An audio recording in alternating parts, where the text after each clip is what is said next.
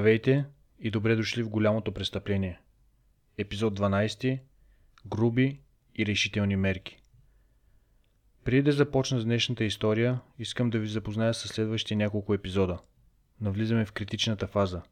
Непосредствените моменти до началото на геноцида. Днес ще разгледаме чистката на армията, направена от Енвер, депортациите от Дортьол и Зейтун и военноморските атаки на съюзниците при Дарданелите – след това ще посветим цял епизод на обсадата на Ван, защото случилото се там ще повлияе дълбоко върху мисленето на извършителите на геноцида. И също така, защото повествователно това е невероятно силна история, изпълнена с героизъм. Сега, когато знаем къде сме, нека продължим напред внимателно. В миналия епизод видяхме Енвер Паша да се връща обратно в Истанбул с подвита опашка между краката, след катастрофалната битка при Сара Камъш. И в опит да обясни огромните загуби на османските сили, той и доктор Шакир намират начин да стоварят вината върху арменците. Истина е, че арменски цивилни бяха избягали в Русия от напредването на силите на Енвер и убийствената тактика на специалната организация – няколко хиляди османски арменци също бяха служили в руската армия, но влиянието им беше нищожно. Броят им сравнително малък. Независимо от това, заеманото място на арменците, които се бият срещу османците, само потвърждава това, което Енвер, доктор Шакир и Талат и Централния комитет на Комитета за единство и напредък вече се опасяват, че арменците се опитват да ги намушкат в гърба. Първоначалният отговор на поражението е прочистване на арменците от бойните части в армията. Комитетът за единство и напредък се аргументира, че на тях вече не може да се вярва, за да се бият за Османската империя. На 25 февруари 1915 г. заповед номер 8682 е изпратена от военното министерство, подписано от Енвер. Тя е озаглавена Повишаване на мерките за сигурност отчасти гласи следното.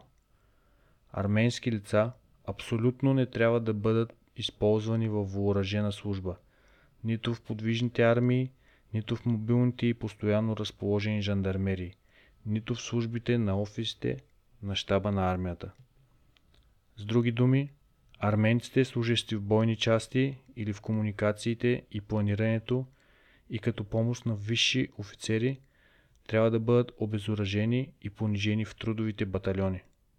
Те не бива да служат в предните линии, а в задната част на армията биха свършили необходимата работа, за да функционира тя. Пушките са заменени с колички и лопати. Те трябва да оправят пътища, да копаят окопи и клозети и да мъкнат провизии, боеприпаси и оръжие на собствения си гръб. Това е унизителна работа и се върши от най-здравите и дееспособни части на арменското общество. Мъже между 25 и 45 години. Сега е трудно да се прецени какъв е ефектът от директивата на Енвер. Много арменци вече служат в трудовите батальони. Според един източник, 75% от трудовите дружини са съставени от християни. И обратно, все още има арменски военнослужащи в фронтовите линии в Галиполи през цялата 1915 година и дори чак през 1918 година на Палестинския фронт, дълго време след получаването на заповедта. Но това, което е ясно, е, че Енвер смята, че на арменците не може да се вярва, тъй като заповедта не се отнася само до армиите в източена надолу, а се отнася за всички въоръжени сили в империята – в съзнанието на Енвер не са заподозрени само арменските мъже, близки до военни зони или участващи в военни операции, но всички те. И още по-смущаващо е, че заповедта на Енвер се използва като оправдание за някои офицери да направят много повече от просто понижаване и разоръжаване на арменците. Някои служби приемат заповедта като разрешение за убийство на арменските мъже техните редици. През март 1915 г. в Урфа, в далечния югоисток на Анадол, например, арменците в трудовите батальони са директно убити. убийците им използват ножове, защото не искат да хабят боеприпаси. Ето колко дълбоко тече параноята на Комитета за единство и напредък. Те по-скоро биха рискували собствената си война, отколкото да оставят арменецът да служи. Дори и в най-низкия пост. През декември 1914 г. се случва странен и леко донгихотски инцидент. Британски военен кораб, наречен доста странно HMS, т.е. кораб на негово неено величие Дорис, патрулира около източния бряг на Средиземноморието. Районът е слабо защитен и капитанът на HMS Дорис забелязва възможност. Той дебаркира морски пехотинци на брега близо до град Александрета, което днес се нарича Искендерун. Морските пехотинци се приближават към местния османски гарнизон и ги предупреждават, че ако не взревят железопътните линии наблизо, ще ги бомбандират. Забележително е, че османският командир се съгласява. Те зареждат с бомби част от собствената си железопътна линия и няколко локомотива, а морските пехотинци се обръщат, качват се на борда на Дорис и отплават. Но важното е, че са успели да качат няколко местни арменци, главно за да получат малко регионално разузнаване. За Комитета за единство и напредък и по-важното за местния валия, това изглежда като откровенна колаборация с врага. Потенциалното начало на опит на британците да помогнат на арменците за бунт. На 26 февруари 1915 г. губернаторът изпраща кодирана телеграма до Министерство на вътрешните работи на Талат. Губернаторът го информира, че арменците от близкия пристанищен град, наречен Дортьол, ще бъдат депортирани. Нито един арменец не бива да остава в региона. По-малко от седмица по-късно, Талат отговаря на губернатора. Той се съгласява арменците от Дортьол да бъдат депортирани. Талат заповядва да не се допуска място за възникване на условия, които биха могли да предизвикат бунт или възстание. Властите, казва той, трябва да действат с максимална сила и бързина. Необходимо е старателно да се потуши всеки инцидент с груби и решителни мерки. Преди да бъде занулено арменското население, Дортьо е заключен. Никой не е допуснат да се тръгне. Полицията извършва обиски на къщи и магазини, търсейки оръжие или доказателства, че се планира някакъв бунт. След това, през средата на март, мъжете са изпратени по крайбрежието в Адана или в Халеп, където са натоварени да работят по изграждането на пътища. Останалите са разпръснати из региона. Никой арменец не се съпротивлява изобщо. Трима души, които се опитват да избягат, са застреляни. Депортирането ще бъде основният метод, с който Комитета за единство и напредък ще унищожи арменския народ. И тук той се използва за първи път над арменците от Дортьол. И това е първия път, когато е насочено към цивилни, а не към военни. Но все пак, това очевидно не е политика на геноцид. Все още не. Комитетът за единство и напредък може би основателно се опасява, че арменците една местна област ще се сътрудничат с врага. Отговорът им е точно както иска Талат. Суров и решителен. Но е почти оправдан. Само няколко седмици по-късно депортирането отново е използвано срещу арменците. Този път е в независимия град Зейтун, точно на север от Дортьол. В исторически план Зейтун винаги е бил изцяло независим. Арменското му население от около 20 000 се гордее с факта, че живее доста автономно далеч от властта, дори и на местната власт. Поради тази причина социал-демократите, ако си спомняте за тях, винаги са били силни в Зейтун и по време на разгара на хамитския терор те активно се съпротивляват на кървавия напредък на армията, която иска да ги постави на мястото им. Когато идва Първата световна война, с нея пристигат и призовките, но много арменски мъже от Зейтун, гордо независими каквито са, отказват да се отзоват. Местните религиозни дейци, водачите на града, искат да избегнат всякакви неприятности. Понякога самите те предават радикалите на властите. И все пак това няма да бъде достатъчно, за да спре армията да дойде през началото на март на лов за дезертьори. Унези мъже, които се отказват от мобилизация, скоро стават активни бунтовници, които се съпротивляват, както преди 20 години. Те се барикадират вътре в манастира до 26 март. Когато войските го изпипеляват, няколко десетки оцелели избягват в пустинята. От своя страна, османските войници извършват претърсване на домове и арестуват всеки, когато подозират, че е нелоялен, включително местните църковни дейци, които се опитват да спрат боевете. Две седмици по-късно е издадена заповедта за депортиране на цялото арменско население от Зейтун, като там са останали предимно жени и деца. Те са изпратени на запад в поредица от депортационни конвои до град Коня, далеч от брега, дълбоко във вътрешността. Най-малко 20 000 са принудени да извървят пеша целия път, а отношението към тях в този поход предварително определя какво ще се случи с стотици хиляди други по време на геноцида. Не им е предоставена храна или медицинска помощ.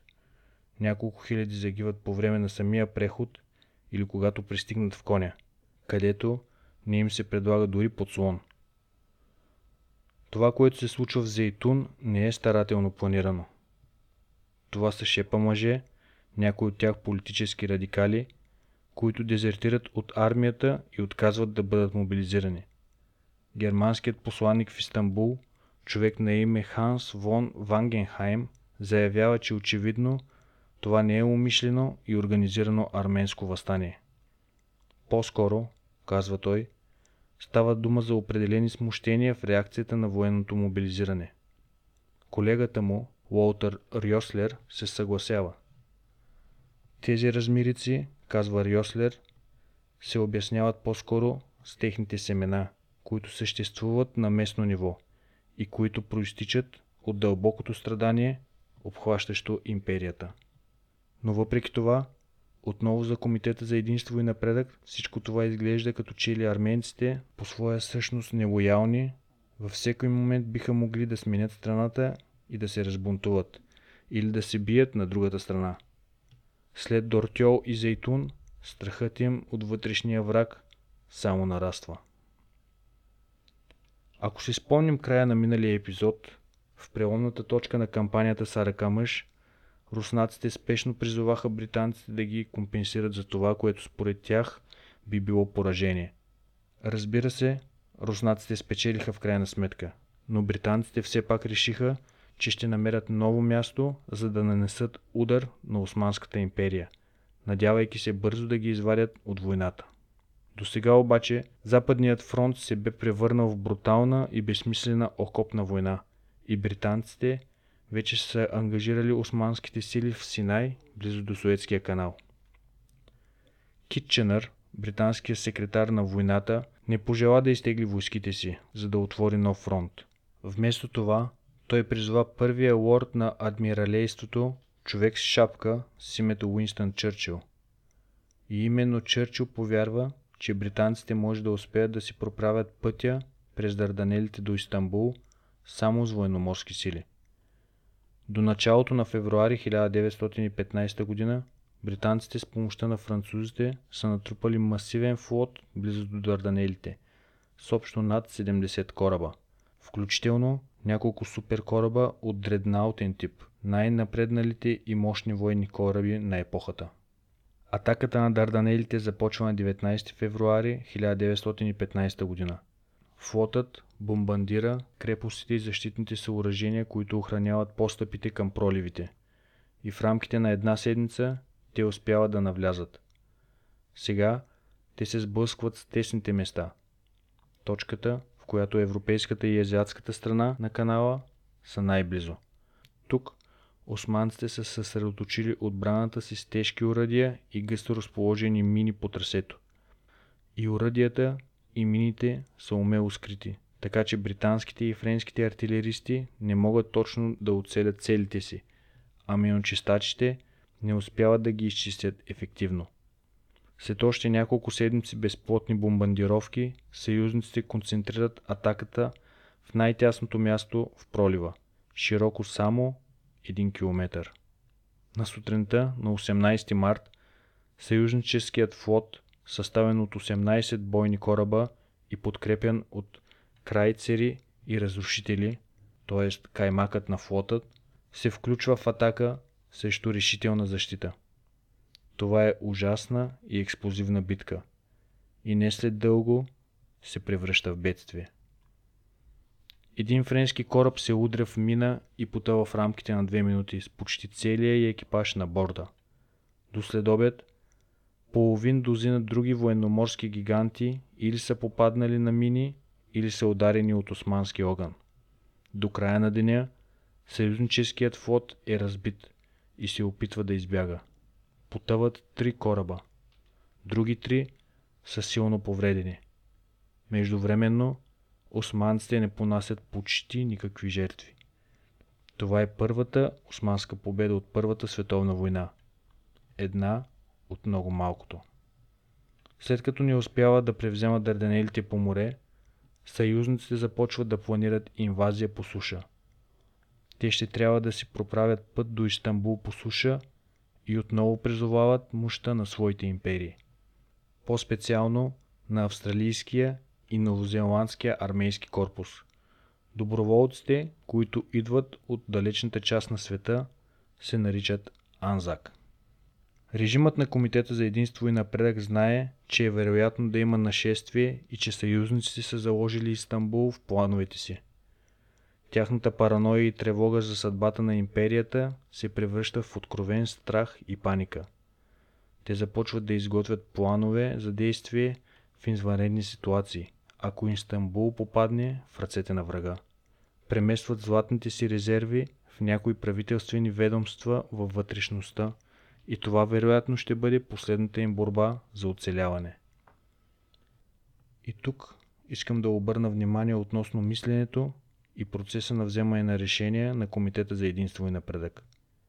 Както споменах в последния епизод, Централният комитет се среща или в края на февруари, или в началото на март 1915 година, точно в средата на военноморската кампания в Дарданелите и започва да обмисля премахването на всички арменци от Османската империя.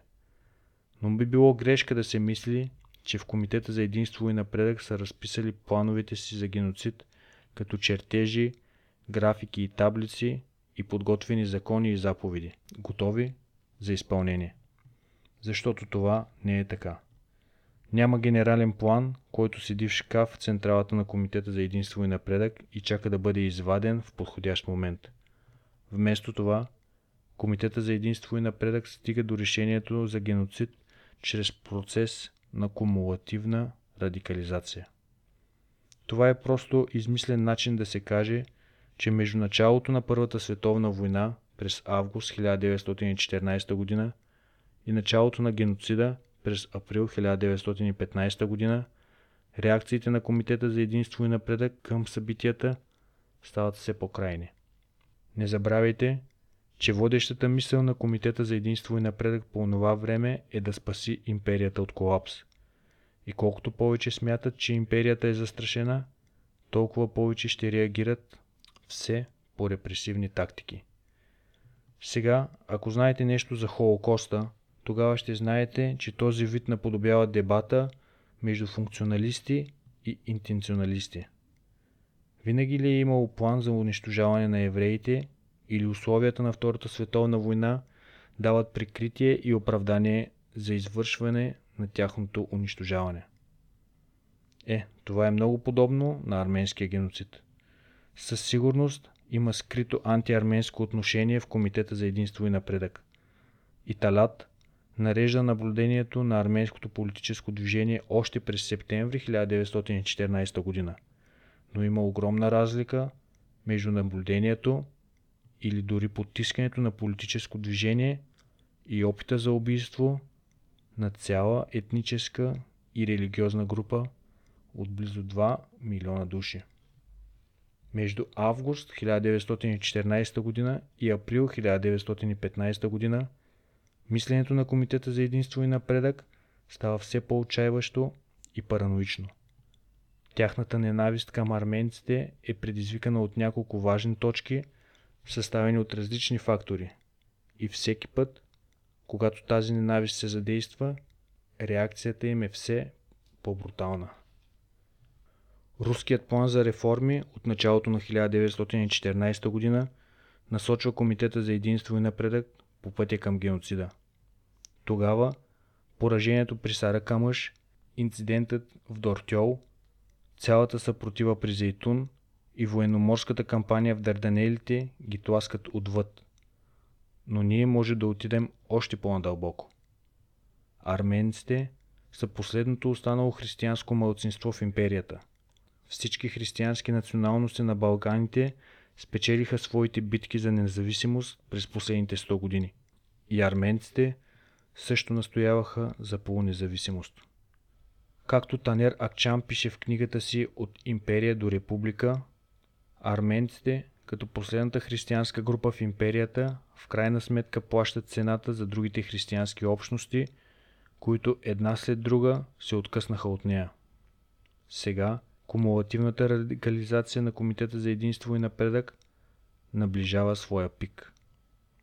В следващия епизод ще насочим вниманието си единствено към идиличния град Ван, където Арам Манукян ще води арменското население в отчаяна съпротива срещу жесток и брутален губернатор.